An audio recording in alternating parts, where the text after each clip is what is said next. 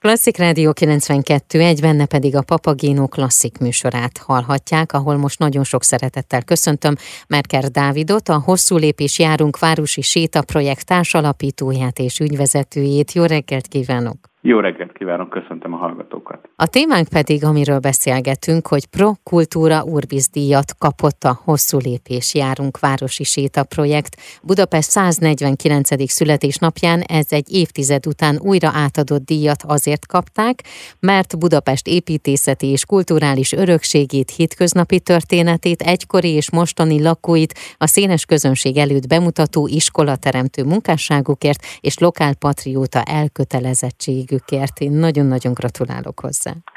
Köszönöm szépen, nagyon köszönöm. Mit jelent ez a díj? Hát elsősorban számunkra amellett, hogy nagyon nagy megtiszteltetés, egy óriási meglepetés jelentett. Mi nem számítottunk rá, hogy díjat fogunk kapni. Nem is azért tesszük, amit teszünk, hogy sétálunk és írunk könyveket most már lassan egy évtizede, hanem azért, mert tényleg szeretjük Budapestet, szeretjük a munkánkat, és, és mi olyan szerencsés emberek vagyunk. Konyolcsik Borival, akivel uh-huh. együtt alapítottuk a hosszú lépést, hogy tényleg azzal foglalkozhatunk, ami a szenvedélyünk, a várossal és a város történeteivel. Tehát nyilván egy óriási elismerés, és az különösen jól esik, hogy ilyen díjakat általában Magyarországon a pályájuk derekán járó embereknek szoktak adni, és mi azért még remélhetőleg jó néhány évtizedig itt leszünk, és még előttünk állnak csomó kihívás, amivel biztos vagyok benne, hogy a városban fogjuk tölteni, és Budapestről fog szólni. 2013 óta, mióta elindult a hosszú lépés járunk, voltak-e mértföldkövek a vállalkozás vagy a cég életében? Persze mi egy kulturális vállalkozás vagyunk, ez tény, hogy a cégformánk az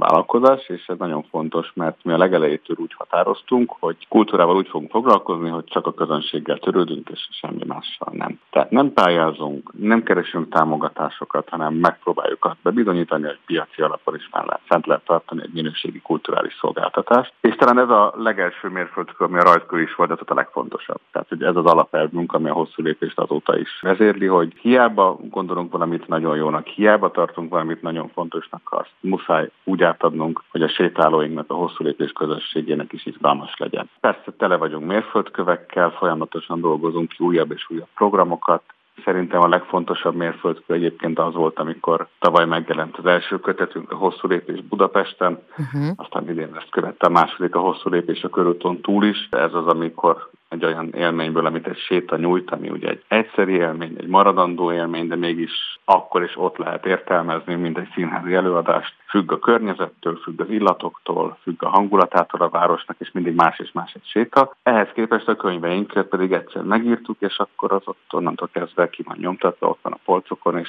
olyan élményt ad, ami ugyanazt fogja nyújtani évtizedek múlva is, hogyha valaki előveszi. Van kedvenc séta, amelyet mindig mondjuk, hogyha tudja, hogy az lesz, akkor mm, na ez mennyire nagyon jó. Vagy mindegyik az? Nagyon olcsó választ lenne azt mondani, hogy mindegyik az, uh-huh. mert mhm. persze, hogy ezek szubjektív programok, és minden nyugnak megvan, ami közelebb áll hozzá.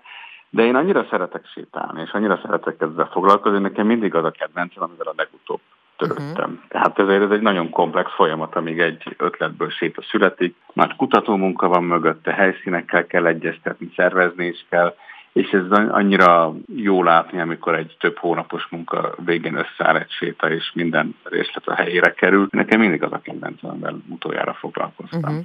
Hogy jönnek az új séták? Ajánlják, vagy azok, akik részt vettek már rajta, vagy valami így önök elé kerül, és akkor mm, ez jó lenne ebbe az irányba elindulni? Ez mind egyszerre, uh-huh. sőt, több módon is működünk. Az egyik az, amikor témát keressünk, és témát teszünk a térképre, Ebből azért most már kevesebb van, mert lassan egy évtizeddel sok mindennel foglalkoztunk, és egyre inkább az a jellemző, hogy épületeket szeretünk megmutatni, olyan épületeket, amelyek egyébként nem hozzáférhetőek a városlakók számára, akár azért, mert bezárták, akár azért, mert munkára használják, és ezeket mutatjuk meg épületbejárásokon, és hát itt pedig egy elképesztően hosszú egyeztetési folyamat van, úgyhogy ez van, hogy évekig eltart, amíg uh-huh. egy ötletből séta születik, de cserébe ezt az energiát mindenképpen megéri belefektetni, mert tényleg olyan kincsek vannak itt velünk a városban, amit érdemes megnézni és megmutatni.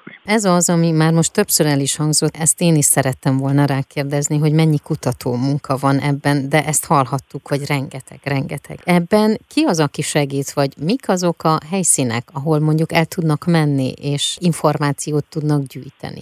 Mi ugyanúgy kutatunk, ahogy mások általában humán tudományokban, tehát olvasunk, forrásokat dolgozunk fel, digitális anyagokat nézünk. Ami a különbség az az, hogy mi nem csak egy szakterületben maradunk, hanem általában nagyon sok mindent vegyítünk. Tehát az urbanisztikát, az építészetet, a szociológiát, a történelmet, szépirodalmat, képzőművészetet, és ebből az egészből áll össze van, ami a végén, ami egy városi sétaként a városi térben valósul meg. Rengeteg segítséget kapunk könyvtári munkatársaktól, levéltáraktól, nagyon sokan személyes történeteket mesélnek el nekünk. De maga a kutatás eszköztára az nagyon hasonlít ahhoz, mint amikor valaki egy tudományos folyóiratba készít egy tanulmányt. Annyi a különbség, hogy mi ezt nem úgy írjuk le, hanem a közönség elé tárjuk Budapest utcáin, és egy szórakoztató és izgalmas programként mutatjuk be. Mi lesz most a terv esetleg 2023-ra, vagy a következő évekre? Nekünk nagyon fontos minden évben azt látni, hogy rengetegen adnak minket karácsonyi ajándékot. Az örökké érvényes egy ajándékutalványunk az általában több ezer fa alatt landol, és ebből nagyjából tudjuk azt, hogy a jövő évben hányan fognak velünk sétálni. És ez tényleg elképesztő megható a mai napig, hogy, hogy valaki a év legfontosabb ünnepén ránk gondol, és uh-huh. velünk szeretné a szeretteit meglepni. Úgyhogy annak, hogy mennyi sétát fogunk szervezni, az nagyjából már most látszik, hogy, hogy, hogy sokat. Épületekkel vagyunk hosszú-hosszú egyeztetési folyamatoknak a közepén, vagy remélhetőleg már a végén olyan izgalmas budapesti helyszíneket szeretnénk megmutatni, ahol város élete zajlik. Arra is különös tekintettel, hogy ugye a Budapest 150 emlékét már elindult, és mhm. ebben a főváros intézményei is nyitottan állnak a felé, hogy megmutassanak magukból minél többet. Úgyhogy rengeteg helyszínt tervezünk. Sajnos konkrétumot azért nem tudok mondani, mert amíg ezek nem aláírt megállapodásokat, uh-huh. babonából is nem mondhatjuk ki, de annyit ígérhetek a hallgatóknak, hogy még sokkal izgalmasabbak eddig. A hosszúlépés.org oldalon egyébként mindent megtalálnak. Budapest mesél nekünk, hogyha hagyjuk. Pontosan, és érdemes hagyni, mert nagyon szeretne mesélni ez a város, csak meg kell hallanunk. Nagyon szépen köszönöm, gratulálok még egyszer a díjhoz, és nagyon-nagyon sok sikert kívánok a továbbiakra én is. Nagyon szépen köszönöm én is. Az elmúlt percekben Merker Dávidot hallhatták, a Hosszú Lépés Járunk Városi Séta projekt társalapítóját és ügyvezetőjét.